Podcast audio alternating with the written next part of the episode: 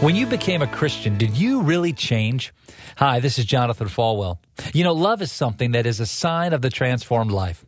Are you living your life today and not displaying or showing the love of God to the people around you, to the world around you?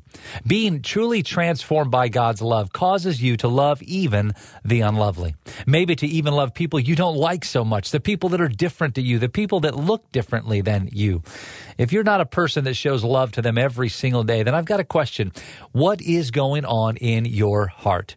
Because I have to be honest with you. If you're in a perfect fellowship with God, a perfect relationship with God, that is what he wants us to do, to show love to the world. And there's a problem. Is your relationship with God really all that it needs to be? Because love is a sign of the transformed life. You've been listening to One on One with Pastor Jonathan. To learn more, visit falwell.com.